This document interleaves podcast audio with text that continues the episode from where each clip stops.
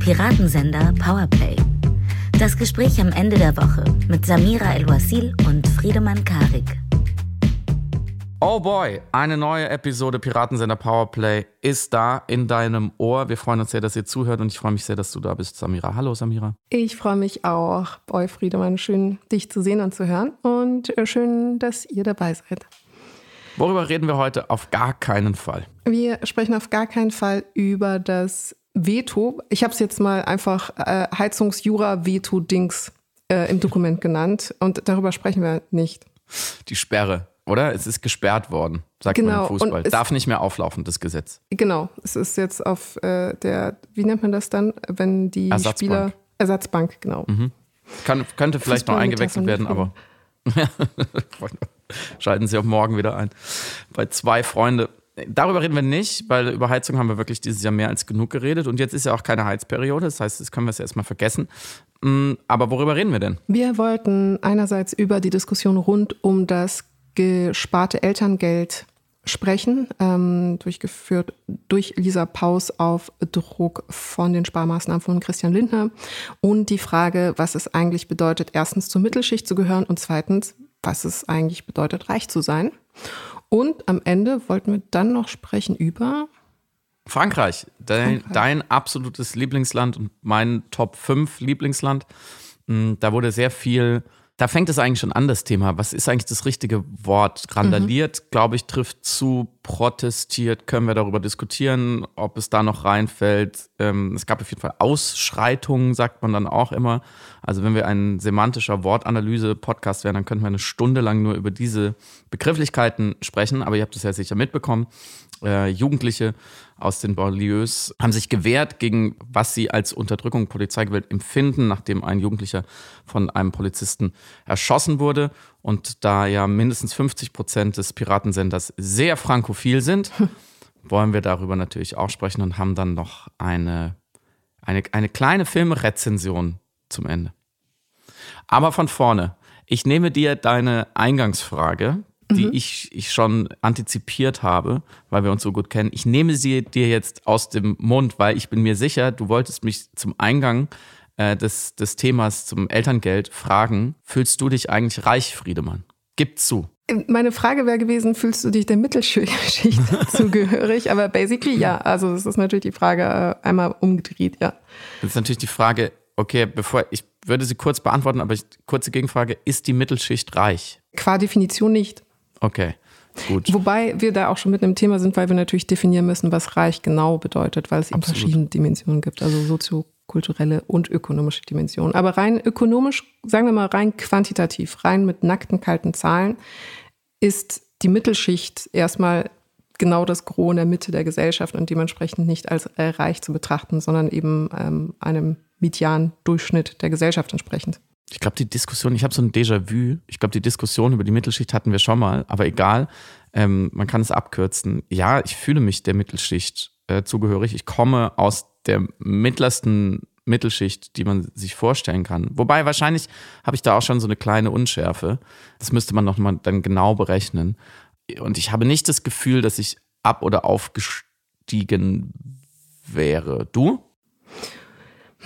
Ja, also im Zuge der Elterngelddebatte, bevor ich mich mit den Zahlen auseinandergesetzt habe und vor allem natürlich der Kritik insbesondere beispielsweise der immer wieder zitierten Akademikerpärchen, die jetzt ein bisschen Geld verlieren, de facto durch die Sparmaßnahmen, die aber von sich selbst sagen, sie sind nicht wohlhabend oder gut situiert oder zur Mittelschicht gehören. Im Zuge eben dieser Überlegungen habe ich auch versucht, bei mir einen Kassensturz zu machen und ich komme nicht aus der Mittelschicht. Meine Eltern sind eher unterschichtig, sozusagen, wenn man die Ökonomie ansetzen würde, wobei mein Vater dann ein Geschäft hatte, als ich klein war und da hat er dann wieder einen okayen Lebensstandard für uns als Familie aufbauen können und hätte vorher aber eben im Zuge der Überlegung von mir nicht gesagt, ich bin gut, gut situiert, muss aber quantitativ feststellen, auf Grundlage meiner jetzigen Einnahmen, also jetzt, das sind dann die Bucheinnahmen beispielsweise, das sind die Podcast-Sachen, die ich an anderer Stelle mache oder Einladungen oder sowas, dass ich zu den gut situierten Menschen in Deutschland gehöre. Und das ist deshalb interessant, weil es vielleicht genau diese Frage und auch diese Wahrnehmungslücke in Bezug auf das eigene Privileg und den eigenen Wohlstand aufmacht, der aber wichtig ist, um auf der anderen Seite dann auch eben Unterprivilegiertheit und Armut besser verstehen zu können. Ich fühle mich nicht gut situiert, ich fühle mich auch nicht als eher besser gestellt ökonomisch, aber bin es zumindest auf Grundlage der Zahlen und zumindest relativ im Vergleich zur restlichen Bevölkerung in Deutschland schon. Und diese kognitive Verzerrung oder diese äh, Fehl-Selbstwahrnehmung oder vielleicht auch sogar Selbstleugnung, was das angeht, weil man sich ähm, sozialen Status so wähnt, aber eben ökonomisch anders aufgestellt ist, ist, glaube ich, ein Grundproblem, was ich jetzt im Rahmen eben dieser Elterngelddebatte erst besser verstanden habe und ich glaube, auch ein Schlüssel dazu ist, um zu verstehen, warum Gerechtigkeitsdiskussionen in Deutschland mhm. so geführt werden, wie sie geführt werden. Weil es eine Fehlwahrnehmung dessen gibt, was es bedeutet, arm zu sein, Mittelschicht zu sein und reich zu sein. Und das führt dazu, und das wurde tatsächlich auch empirisch erhoben, zum Beispiel vom äh, Institut für Wirtschaft, dass Menschen immer zur Mitte gedanklich drängen. Also sowohl die 20 Prozent Armsten würden sich zum unteren Bereich der Mittelschicht zählen, als auch die 20 Prozent der Reichsten die würden auch sagen, sie gehören zur oberen Hälfte der Mittelschicht. Also gedanklich wollen alle Mittelschicht sein. Alle wollen zwar Geld haben, aber keiner will ein Reicher sein oder ein Wohlhabender oder ein,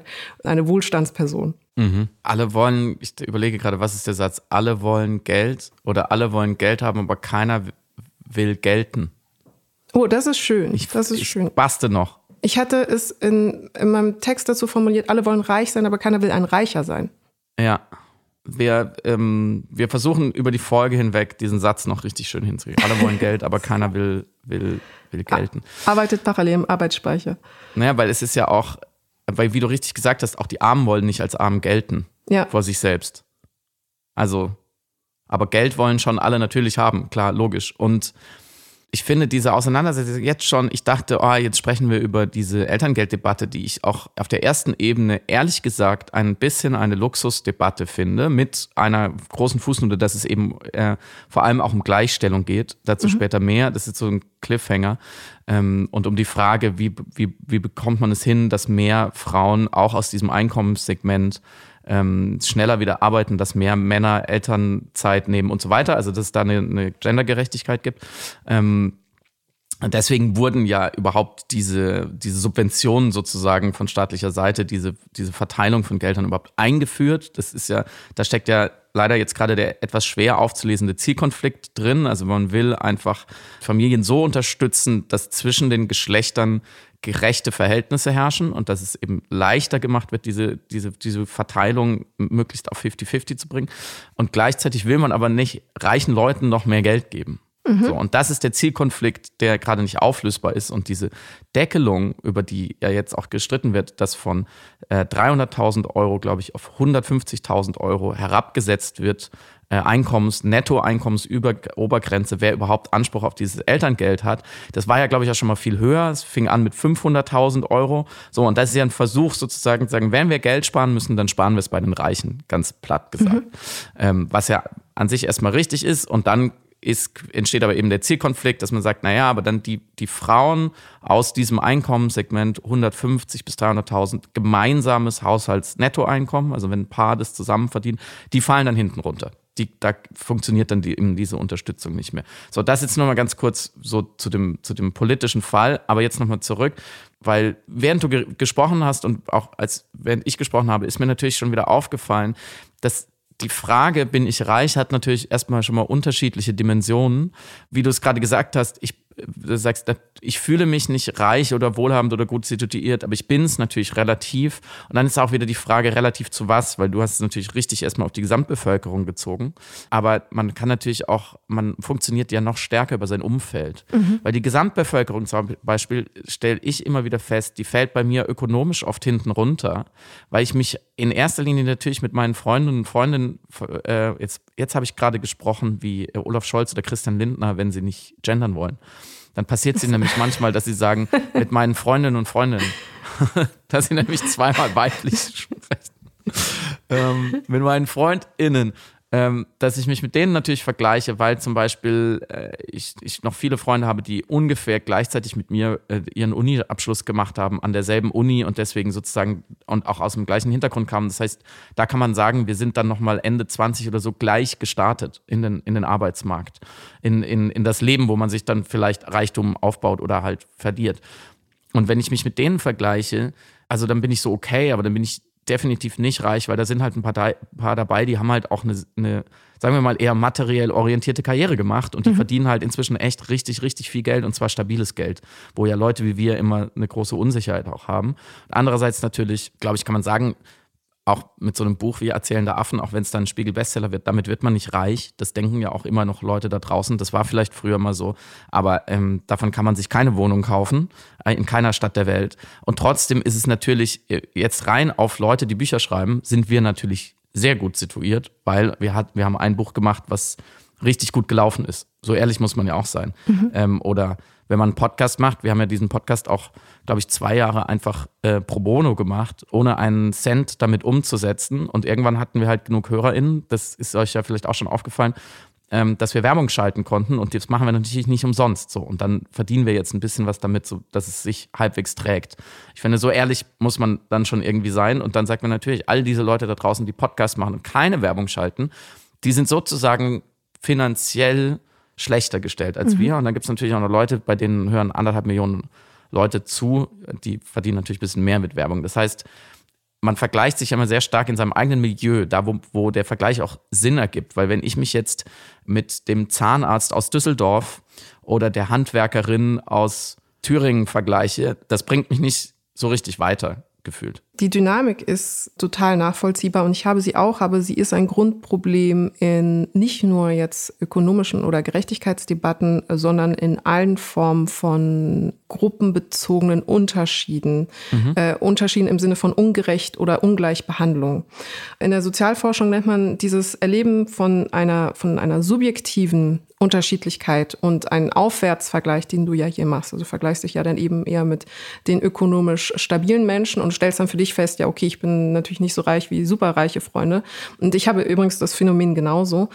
Hier kurz, ein, wie nennt man, ein kleines Sternchen, ein Asterisk untergebracht, dass ich da gleich noch drauf zurückkommen muss, weil es unglaublich wichtig ist, auch für die gesamte Debatte, Klammer zu die bedingt, dass man dann aber subjektiv das Gefühl hat, man ist eben nicht so gut aufgestellt. Und dieses Gefühl kann sogar zu einer Art, nicht Bitterkeit ist vielleicht das falsche Wort, aber doch Unzufriedenheit führen. Das heißt Relative Deprivation in der Sozialforschung, dieses Phänomen, dass man sich selbst schlechter stellt im sozialen Vergleich mit Gruppen, die einem ähnlich erscheinen oder ähnlich mhm. sind. Und deswegen man das Gefühl hat, mir geht es vergleichsweise schlecht.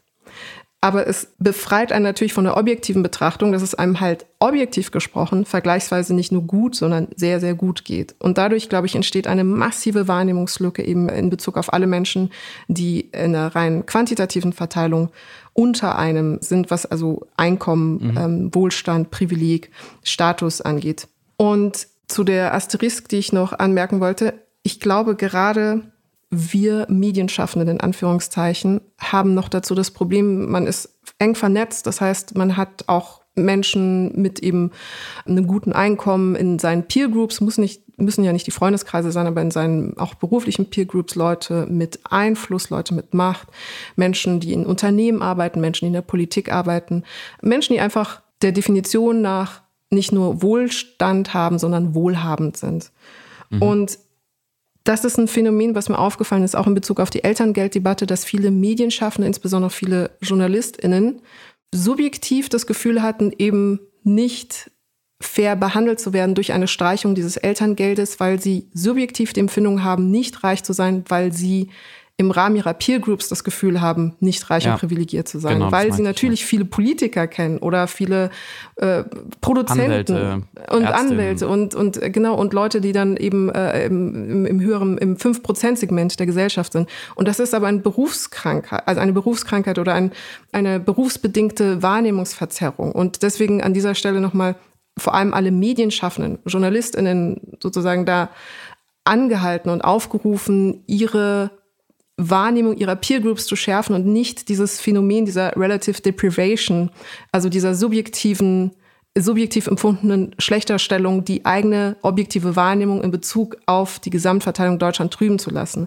Weil, und das ist mein letzter Punkt, wenn man nicht versteht, wie reich man selber eigentlich ist oder zumindest gut situiert man selber ist, was für ein Privileg man hat, was für eine finanzielle Sicherheit man hat, dann ist man auch nicht dazu in der Lage zu begreifen, also wirklich kognitiv zu verstehen, wie die Situation einer Person ist, die zu den 95 Prozent in Deutschland gehört oder zu den 95 Prozent, zu der großen Mehrheit der Deutschen Deutschen gehören, die eben nicht so safe und nicht so abgesichert sind.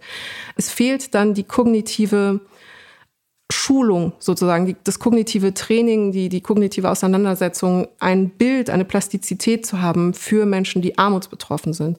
Und deswegen poche ich so darauf, quasi ehrlich mit sich selber umzugehen und das wirklich anhand nackter, kalter Zahlen dann zu machen, um zu verstehen, ich habe das Gefühl, mir geht's okay.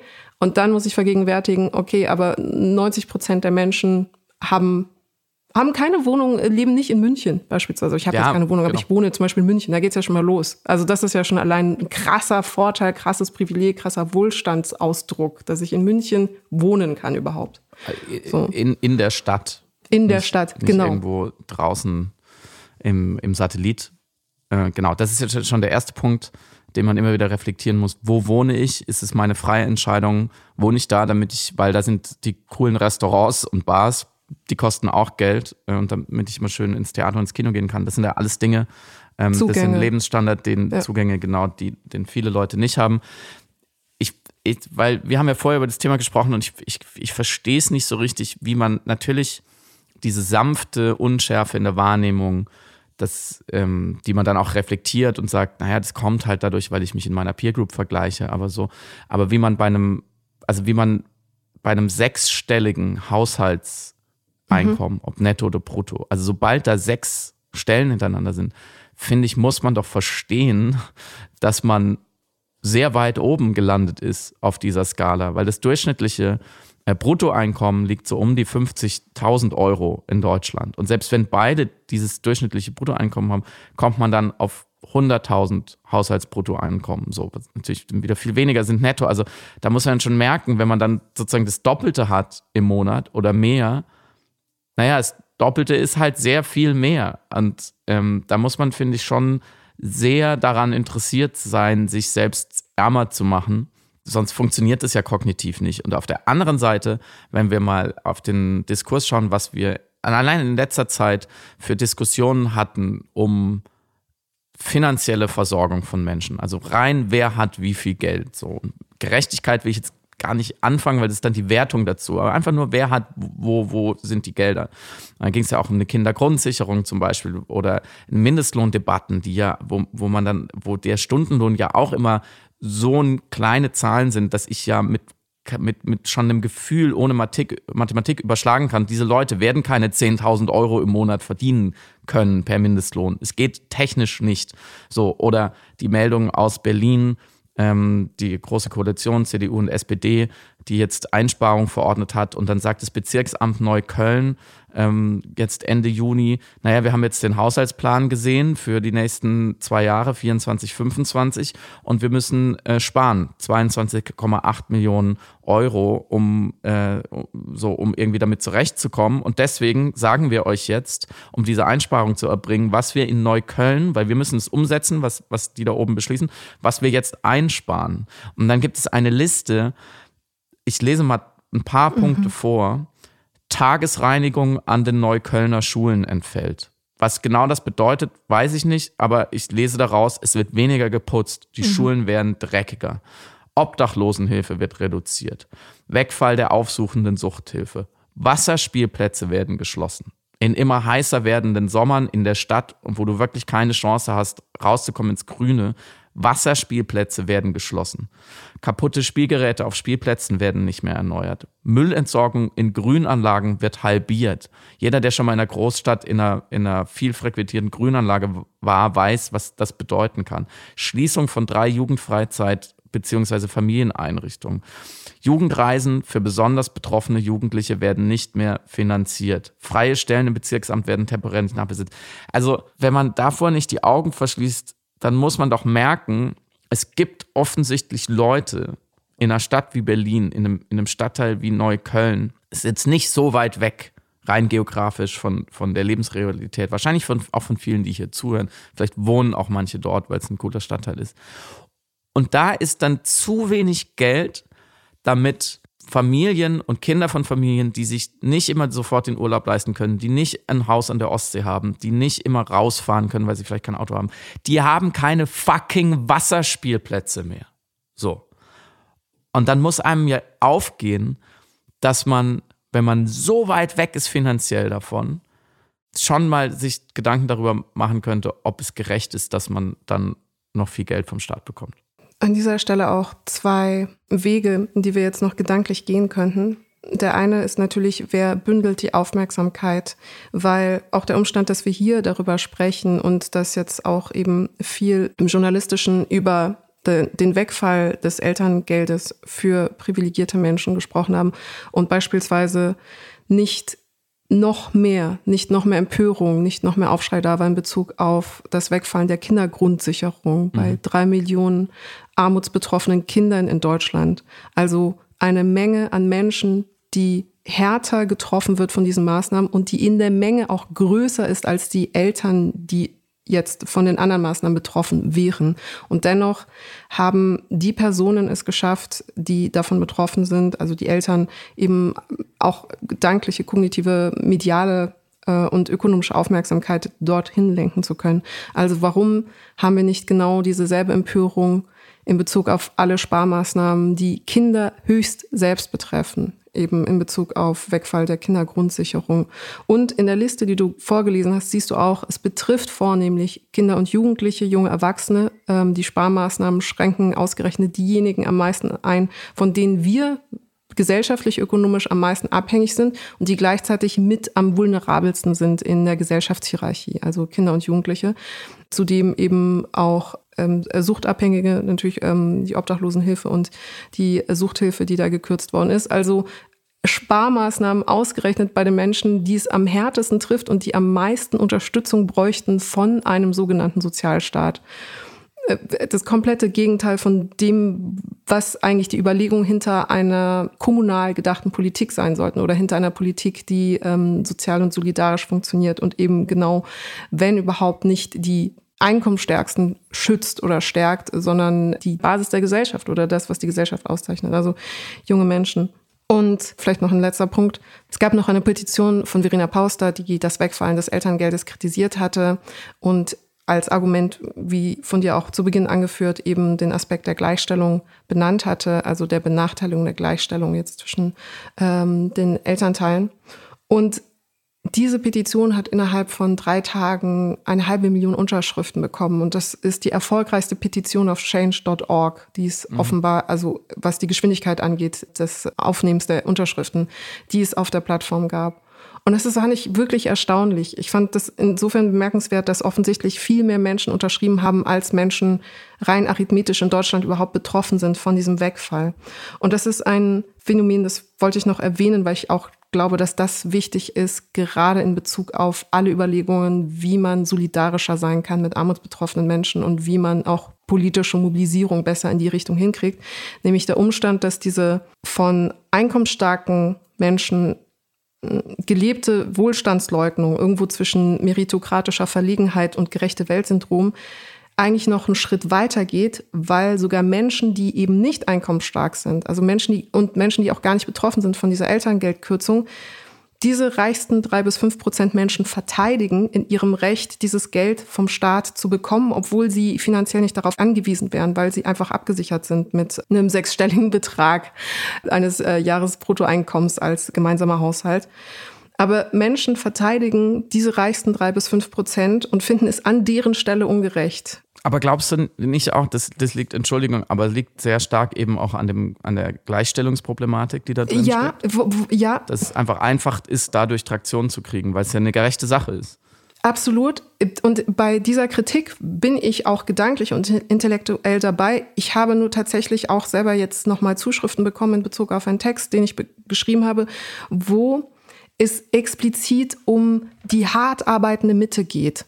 Die Basis der Gesellschaft, die Leistungsträger, die Leute, die die Gesellschaft voranbringen, die so lange studiert haben und Ausbildung gemacht haben und gelernt haben äh, und nun jetzt bestraft werden erneut vom Staat. Das heißt, die Kritik bezieht sich nicht auf das Ankratzen der Gleichstellung, sondern die Kritik ist, dass Menschen, die äh, gut ausgebildet sind, nun finanziell bestraft werden dafür, dass sie so viel investiert haben in ihre Ausbildung oder vorher schon so viel Steuern bezahlt haben oder andere Abgaben geleistet haben und jetzt nichts abbekommen von diesem sozialen Kuchen.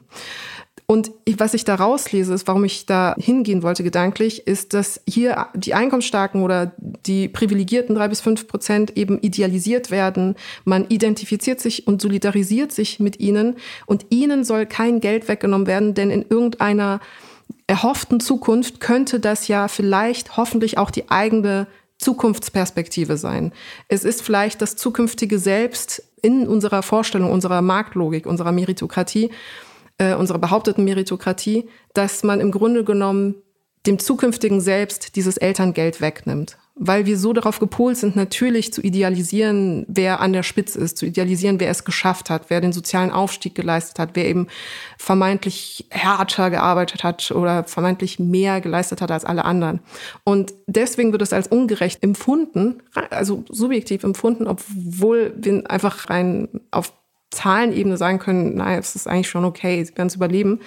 Und das fand ich bemerkenswert, dass Menschen sich diese Verteidigung der privilegiertesten tatsächlich anziehen wie einen Mantel oder einen Handschuh und nicht dabei merken, dass sie aber diesen Handschuh nicht auch für Menschen anziehen, die objektiv finanziell leiden, objektiv finanzielle Nachteile haben und nicht nur relativ im Auge der eigenen Wahrnehmung in dem, was man in diese erfolgreichen Menschen hineinprojiziert. Du meinst also, das Argument der Gleichstellung zieht nur, wenn es verbunden ist mit sozialem Aufstieg. Sonst müsste man ja sich auch für die Gleichstellung von armen Paaren einsetzen. Absolut, selbstverständlich. Die Frage ist nämlich, und da hatte Swantje, ich habe ihren Nachnamen leider vergessen, weil ich die ganze Zeit nur an Swantje gedacht habe, äh, im Spiegel einen äh, sehr ähm, schönen Kommentar dazu geschrieben, den ich in den Shownotes verlinke. Wir führen diese Diskussion in Bezug auf die Gleichstellung ausschließlich wenn es um den Wegfall von Privilegien von einkommensstarken Gruppen geht, aber haben überhaupt nicht diese Diskussion in Bezug auf armutsbetroffene Menschen, deren Gleichstellungsdynamiken durch die Armut auch verstärkt wird. Also auch da haben wir natürlich diese Probleme eines Rückfalls der Gleichstellung, wenn nicht genügend Geld da ist, um einfach sozusagen patriarchale Dynamiken oder toxisch-patriarchale Dynamiken kompensieren, neutralisieren oder verhindern zu können. Aber wir führen diese Diskussion tatsächlich eben für das immer wieder zitierte Akademikerpärchen, wo die Angst ist, dass jetzt die akademisch ausgebildete Frau daheim bleiben muss, weil der besser verdienende Mann nun dann arbeiten geht und dementsprechend keine Anreize mehr sieht, daheim zu bleiben. Aber wir führen diese Diskussion nicht weder für die tatsächlich objektiv messbare Mittelschicht noch für die äh, armutsbetroffenen Haushalte. Und noch ein letzter Punkt, vielleicht dazu auch. Wir benutzen ein Problem, das vorher schon da ist, um zu behaupten, dass ein Lösungsangebot ein Problem verstärkt, das aber schon ohnehin vorher ein Problem mhm. war, um dann zu sagen, und dieses Lösungsangebot ist deswegen schlecht, weil es das Problem erzeugt. Aber das stimmt nicht. Also das Problem war ja schon vorher da. Und Anna Meyer hatte dazu auch einen schönen Gedanken in einem Text verfasst und auch nochmal in ihrer Insta-Story, dass wenn tatsächlich das Wegfallen von diesem Geld, auf das Menschen in dieser Einkommensgruppe finanziell nicht angewiesen sind, dennoch dazu führt, dass dann ein Mann sagt, nein, deswegen nehme ich keine Vaterzeit, deswegen will ich keine Zeit mit meinem Kind verbringen, dann ist das Problem nicht das Wegfallen dieses Geldes, sondern dann ist das Problem bei dem Vater beziehungsweise bei nach wie vor Sozialisierungen oder patriarchalen Strukturen, die bedingen, dass ein Ehepartner, ein Mann sagt, das ist eine adäquate Antwort auf diese Situation. Das ist eine sinnvolle Reaktion eines potenziellen Vaters. Und deswegen würde ich da auch sagen, da müssen, wenn wir über Gleichstellung sprechen wollen, dann müssen wir das aber auch auf allen Ebenen machen und nicht so tun, als sei dieses eine Instrument, was versucht, sozial, ein, ein Gleichstellungsinstrument sozialpolitisch umzuformen nach besten Wissen und Gewissen, weil dazu muss man auch sagen, die Umstände sind auch einfach kompliziert. Du hast es selber gesagt, sie musste irgendwo sparen. Und die Frage wäre gewesen, spart man bei allen ein bisschen oder bei einer Gruppe, die es sich leisten kann, wo es sich geleistet werden kann, zu sparen, eben mehr. Und das mhm. ist von Lisa Paus, von allen schlechten Lösungen, weil sie eben die Gleichstellung natürlich ankratzt, das stimmt, immer noch die cleverste gewesen. Also Christian Lindner kommt hin und sagt, ich brauche Einsparung und sie sagt, okay, hier ist eine Einsparung und sie schafft es, ein Instrument anzubieten, das Einsparung insbesondere bei einer eher auch FDP dominanten Klientel sozusagen anzubieten. Und das führt dann natürlich dazu, dass sich dann ein Christian Lindner dazu anders verhalten muss und in zweiter Konsequenz dann vielleicht auch ein Olaf Scholz anders zu dieser Sparmaßnahme verhalten muss. Und alleine diese Hochschade anzubieten auf politischer Ebene ist als Instrument zumindest clever gewesen. Ob es jetzt gut funktioniert, schlecht funktioniert, mag ich nicht beurteilen. Und wie gesagt, die Gleichstellung ist ein Problem. Aber von allen schlechten Lösungen war es immer noch vielleicht die, die ein Christian Lindner auch am meisten herausgefordert hat. Letzter Punkt dazu, das führt dann aber auch dazu, dass im öffentlichen Diskurs, auch im politischen Diskurs, by the way, also nicht nur in Privatgesprächen, weiterhin jetzt so getan werden muss, als wären die betroffenen Haushalte, die mit den 180.000 Euro Bruttojahreseinkommen, also die mit den 15.000 Euro Monatseinkommen gemeinsam, als wären die in Wirklichkeit doch Mittelschicht, damit wir ein Problem daraus konstruieren können, das uns alle betrifft oder vermeintlich betreffen könnte, um dann öffentlich als Liberale und Konservative erfolgreicher Kritik gegen diese äh, Sparmaßnahme von Lisa Paus üben zu können.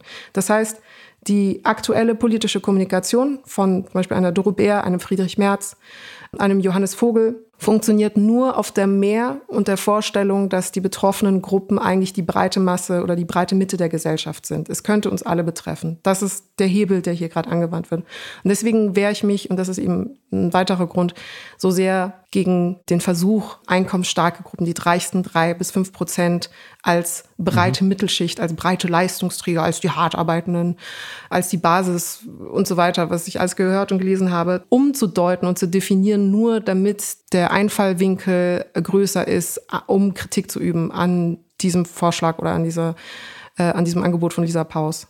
Mhm. Es gibt so etwas wie eine Phantomgesellschaft, mhm. um mal Eva von Redigers ähm, Begriff des Phantombesitzes zu nennen. Also Phantombesitz bei Eva von Rediger ist schlecht von mir spontan erklärt. Eine Inbesitznahme äh, von gemeinsamen Gütern zum Beispiel.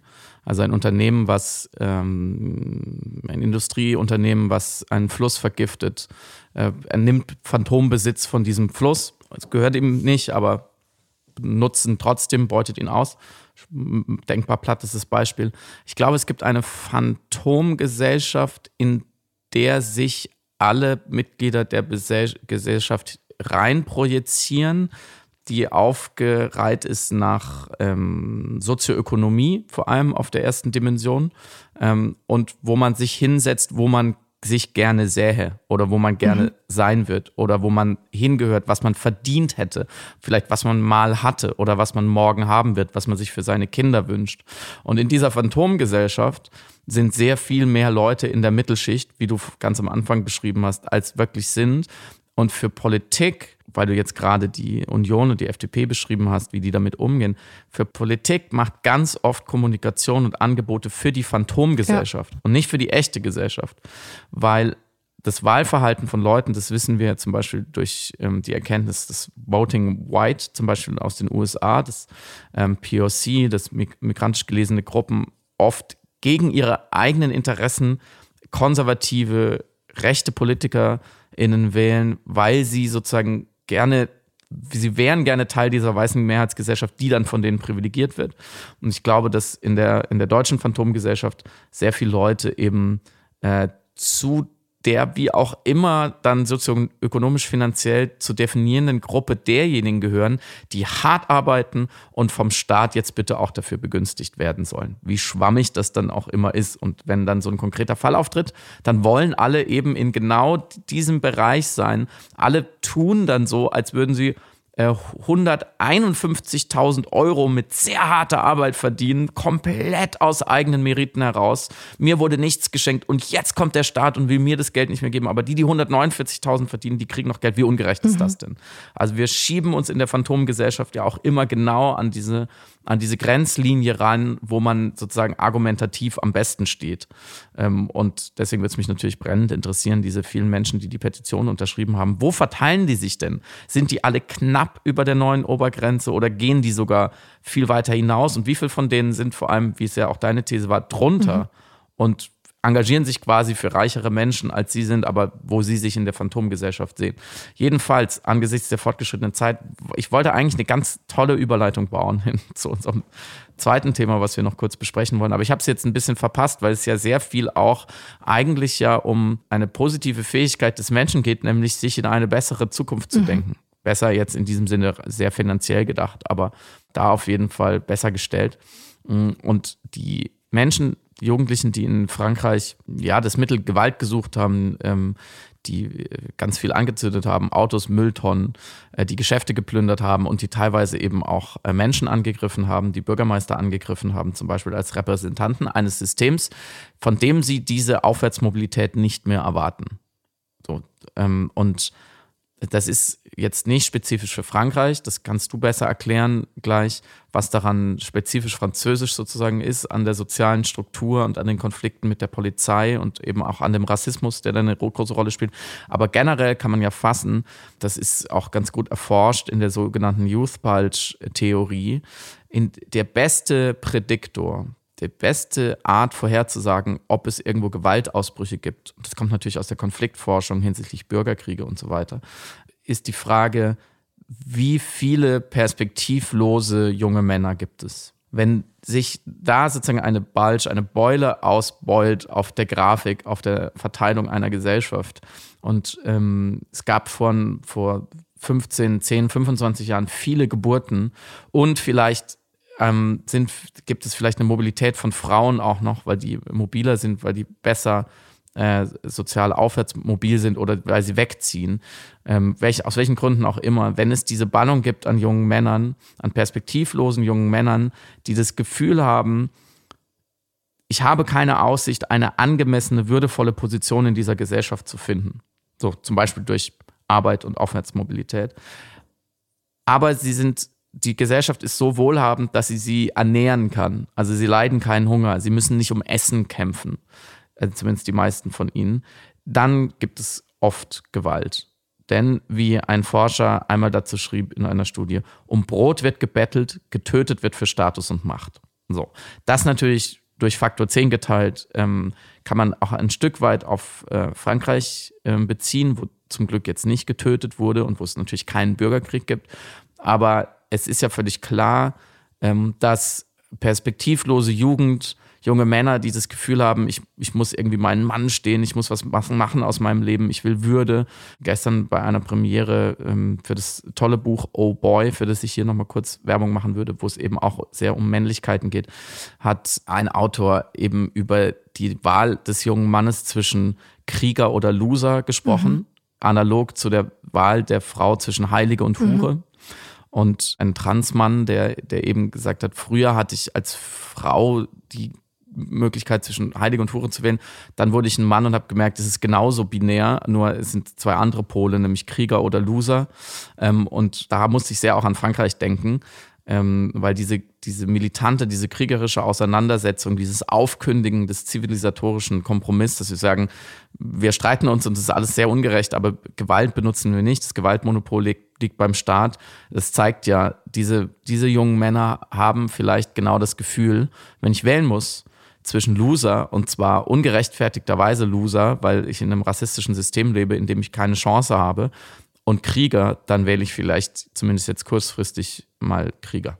Ja, das passt sehr gut als Deutungs- oder, oder nicht Deutungsschablone, aber als ähm, Lese, Lesebrille in Bezug auf die, wie nennt es mal, Unruhen in Frankreich, die ja als Reaktion eben auf den ermittelt wird, gerade wegen Totschlag äh, der Erschießung dieses 17-jährigen Jugendlichen Nile bei einer Polizeikontrolle erfolgte.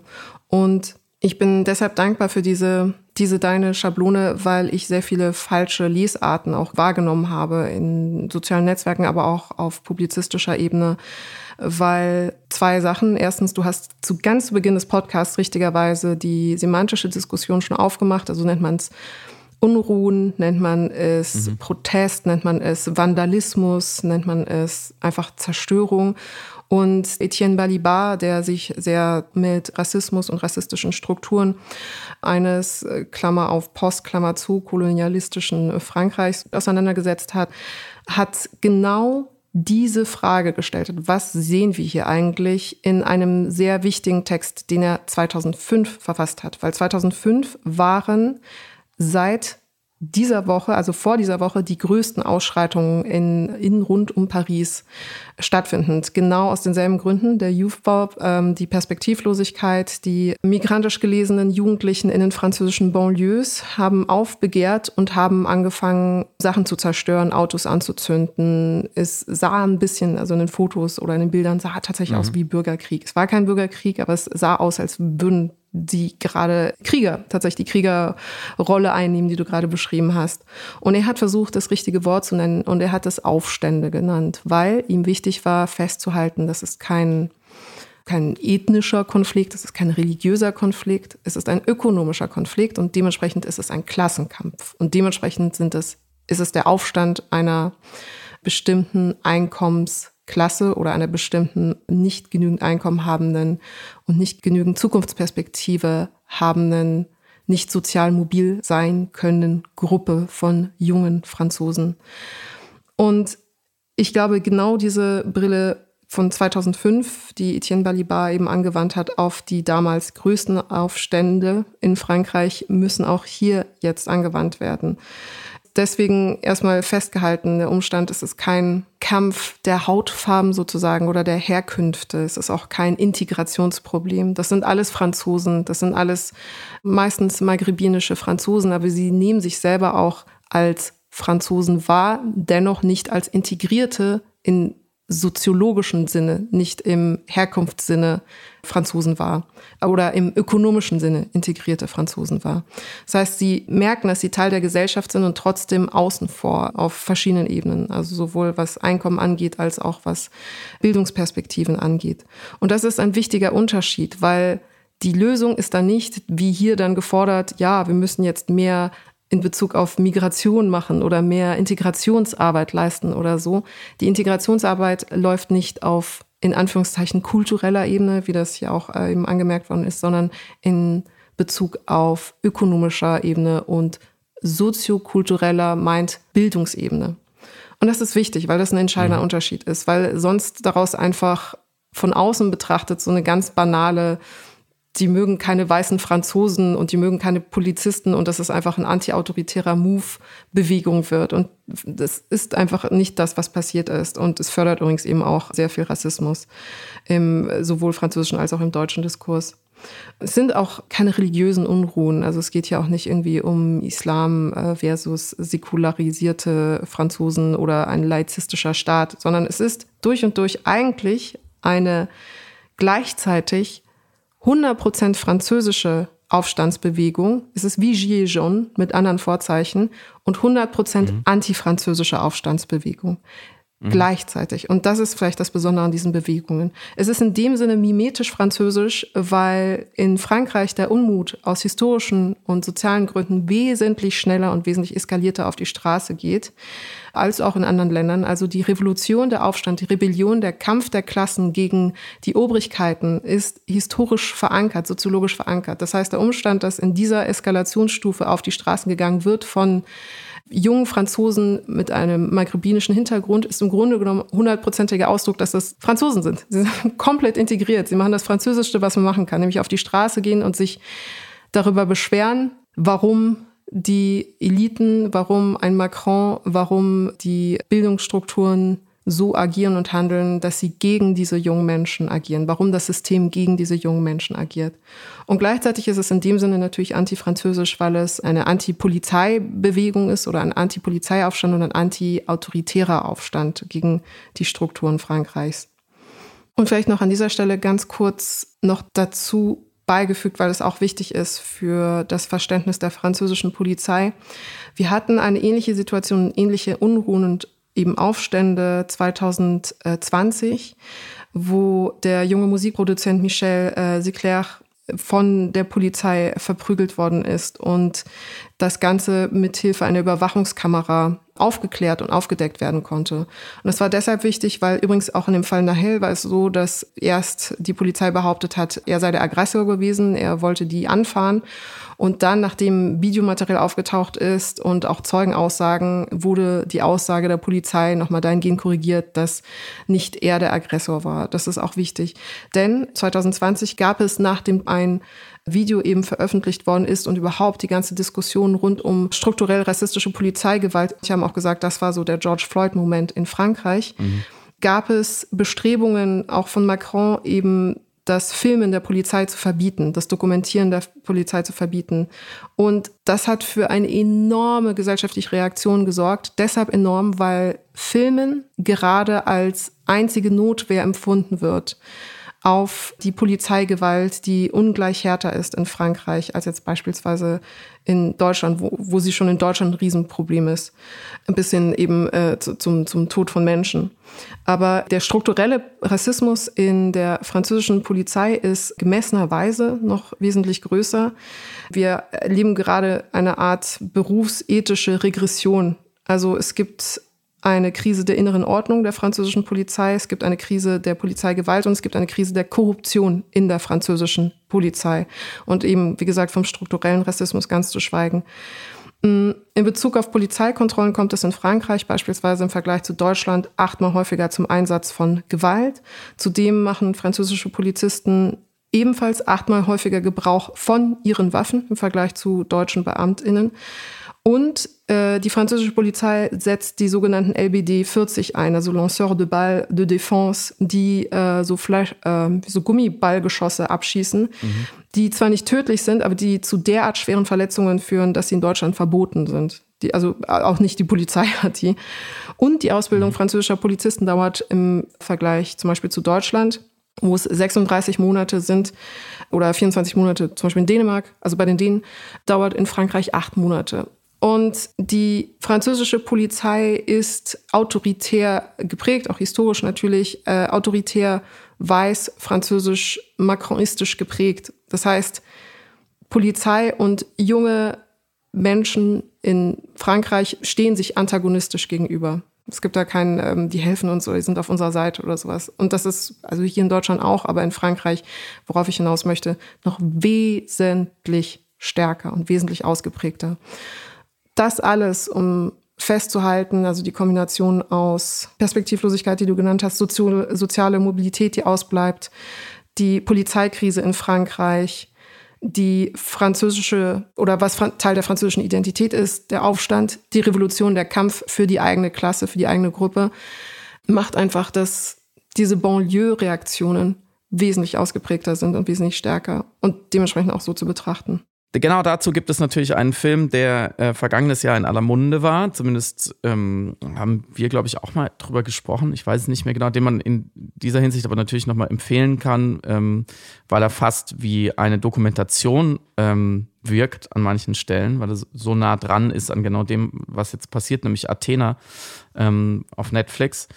Ähm, wie gesagt, letztes Jahr erschienen. Ähm, und tatsächlich äh, habe ich jetzt gesehen, kursieren in den sozialen Medien, vor allem auf TikTok, auch Videos, die Filmszenen aus diesem Film und Bilder der, der, der Aufstände, der Unruhen jetzt zusammenschneiden und das miteinander verbinden und sagen, ja, das sieht ja wirklich aus wie in einem Film, der sehr realistisch gemacht ist, der mit Plansequenzen arbeitet, ähm, der eben diesen einen, einen Gewaltausbruch in einem Banlieue ähm, sehr verdichtet erzählt und, und, und, und sehr nah daran kommt ähm, und es nicht so kinofilmartig, actionfilmartig zeigt, sondern sehr, ja, sehr realistisch aussieht.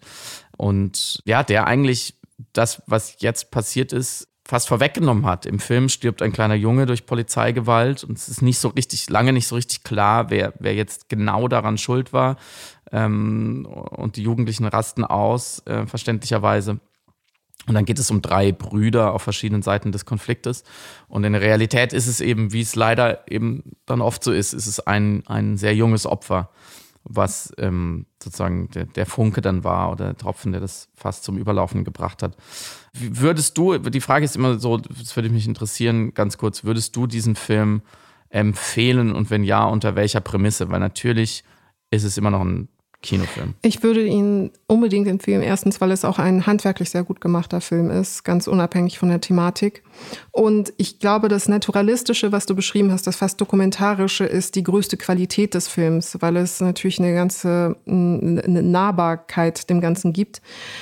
Ich würde, das Einzige, was ich nicht machen würde, ist versuchen, die Parallelen zwischen dem, was im Film passiert und der Wirklichkeit über zu bewerten oder über zu interpretieren. Was ich nämlich auch gesehen habe, ist eben, dass dann Filmstills, also nur reine Ausschnitte, Fotos benutzt werden, um das echte Geschehen zu dokumentieren in, in, in Frankreich, wo es dann halt, Problem, also da, da wird es dann problematisch. Interessanterweise ist das auch mit Stills aus Dogs of Berlin äh, passiert, wo man Kämpfe zwischen mhm. deutschen Polizisten und ich glaube, da ging es ja um die sogenannte Clankriminalität, also eben sogenannte Clanmitglieder sah. Und Leute benutzen diese Bilder, um dann Stimmung zu machen auf Grundlage von etwas, das 100% fiktional produziert ist. Oder äh, nicht fiktional produziert ist, sondern fiktional ist und reine Produktion ist. Und deswegen würde ich diese erschreckenden Parallelen also die schon ein Entrücken beim Anschauen eben nicht äh, überbewerten wollen. Aber der Film selbst ist unbedingt zu empfehlen. Und ich habe noch einen zweiten, der genau in dieselbe Kerbe mhm. schlägt, nämlich Die Wütenden, Les Miserables. Von mhm. 2019, 2020 kam er nach Deutschland von äh, Lajli. Ist eigentlich Schauspieler, aber eben auch Regisseur. War auch bester internationaler oder war nominiert beim Oscar 2020 als bester internationaler Film für Frankreich. Und äh, ist mindestens genauso gut wie Athena. Also ähm, selbes Thema, inspiriert tatsächlich diesmal von den Aufständen und Unruhen aus 2005. Ähm, erzählt es die, ein, einen Tag sozusagen aus Perspektive des Polizisten Stéphane, der äh, Teil der Einheit zur Verbrechensbekämpfung in Montfermeil wird. Ähm, das ist eine französische Gemeinde in Saint-Saint-Denis und ein Vorort von Paris und eben das, was man äh, auf Deutsch sozialer Brennpunkt nennen würde. Und es begleitet ihn und äh, die verschiedenen Konflikte, in die er gerät. Und am Ende fügen sich all diese Fäden, all diese einzelnen Konflikte, die er erlebt, zusammen zu einer großen Eskalationsspirale, in der dann auch am Ende eben Polizei und äh, Menschen aus der Banlieue sich gegenüberstehen und dann in einer Art großen dritten Aktauflösung sich zueinander verhalten müssen. Und auch das ist wie Ed Athena wirklich ein sehr nah, sehr gut gemachter, sehr naturalistisch, dokumentarisch angehauchter Film, der einem viel sagt, auch über die Korruption und die Probleme in der französischen Polizei. Das heißt, wenn ihr einen Themenabend machen wollen, wollt mit zwei sehr guten Filmen, die das wirklich fantastisch abbilden, dann äh, Athena und Les Miserables. Die Wütenden, das ist wichtig, weil es gibt auch Les Miserables von Victor Hugo und es gibt natürlich auch das Musical, das, das ist eine andere Baustelle. Und wenn ihr einen noch viel besseren Abend haben wollt, dann kommt jetzt noch eine gute Nachricht. Wir gehen auf Tour! Exakt. Piratensender Powerplay kommt zu euch. Zumindest in acht Städte sind jetzt mal vorläufig geplant. Vielleicht, wenn wir fünf Millionen Karten verkaufen, dann machen wir noch ein paar mehr. Und ich sage die jetzt einfach, ihr könnt die aber natürlich auch unter piratensenderpowerplay.com und in den Shownotes nochmal nachschauen. Da verlinken wir natürlich alles und könnt direkt euch Tickets sichern, weil ähm, wir buchen jetzt natürlich keine riesigen Hallen dafür und müssen ein bisschen gucken, dass ähm, wir am Ende nicht auf vielen Karten sitzen bleiben. Deswegen, die, die Kontingente sind nicht riesig. Ähm, ich würde tatsächlich empfehlen, wenn ihr Lust darauf habt, uns live zu erleben, dann lieber früher als später zu buchen. Ähm, und wenn es dann super ausverkauft ist, dann überlegen wir uns irgendwelche Einschmuggelgeschichten. ähm, jedenfalls sind wir im November in folgenden Städten. Sollen wir das immer abwechselnd vorlesen? Ja. Jetzt machen ja. wir es so richtig cool. Richtig okay. Ich, ich fange an. Am 1. November sind wir äh, in Köln in der Comedia. Am 2. November sind wir in Dortmund im Junkyard. Am 16. November sind wir im, in Bremen im Lagerhaus. Am 17. November sind wir in Hamburg im Kent Club. Und am 18. November sind wir in Berlin im Columbia Theater. Am 27. November sehen wir uns, wenn ihr wollt, in München im Lustspielhaus. Am 29. November sind wir in Stuttgart im Witzemann Studio. Und am 30. November in Frankfurt in der Brotfabrik. Kommt vorbei, sagt Hi. wir machen alles. Wir machen alles, was ihr wollt. Wir freuen euch zu sehen. Wir wollen euch sehen. Wir wollen eure Gesichter sehen. Wir wollen endlich Menschen sehen. Raus aus dieser Audioaufnahmebox. Kammer hin zu euch. Es, es, es, ist immer wieder ganz fantastisch, schön, toll, wundervoll, zauberhaft mit euch zu sprechen, euch kennenlernen zu dürfen. Und wir freuen uns wirklich sehr darauf. Auf euch, auf die Tour und auf alles andere. Es wird viel Herzenswärme geben, das haben wir bei der ersten Tour gemerkt. Ähm, es ist auch einfach extrem gut, vorher, hinterher noch ein bisschen miteinander sprechen zu können. Nicht nur so von der Bühne runter. Äh, das ist nur ein Teil davon. Aber ich kann versprechen, auf der Bühne bei der letzten Tour sind Dinge passiert, die äh, im, im Podcast nicht passieren. Da haben wir ein paar Sachen gemacht, die sehr, sehr, sehr lustig und interessant und unterhaltsam waren. Ähm, ich kann jetzt natürlich noch nicht verraten, was wir im November wieder machen, aber wir geben uns alle Mühe. Wir haben schon ein paar Ideen.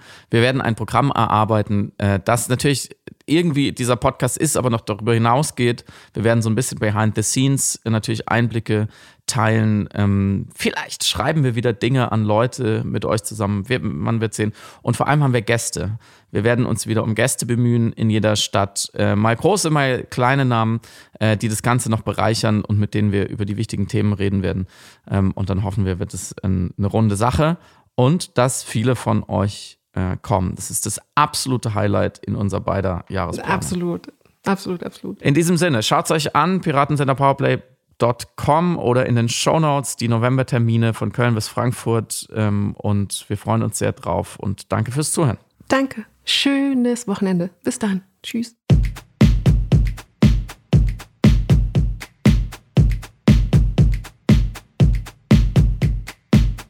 Du hörst Piratensender Powerplay.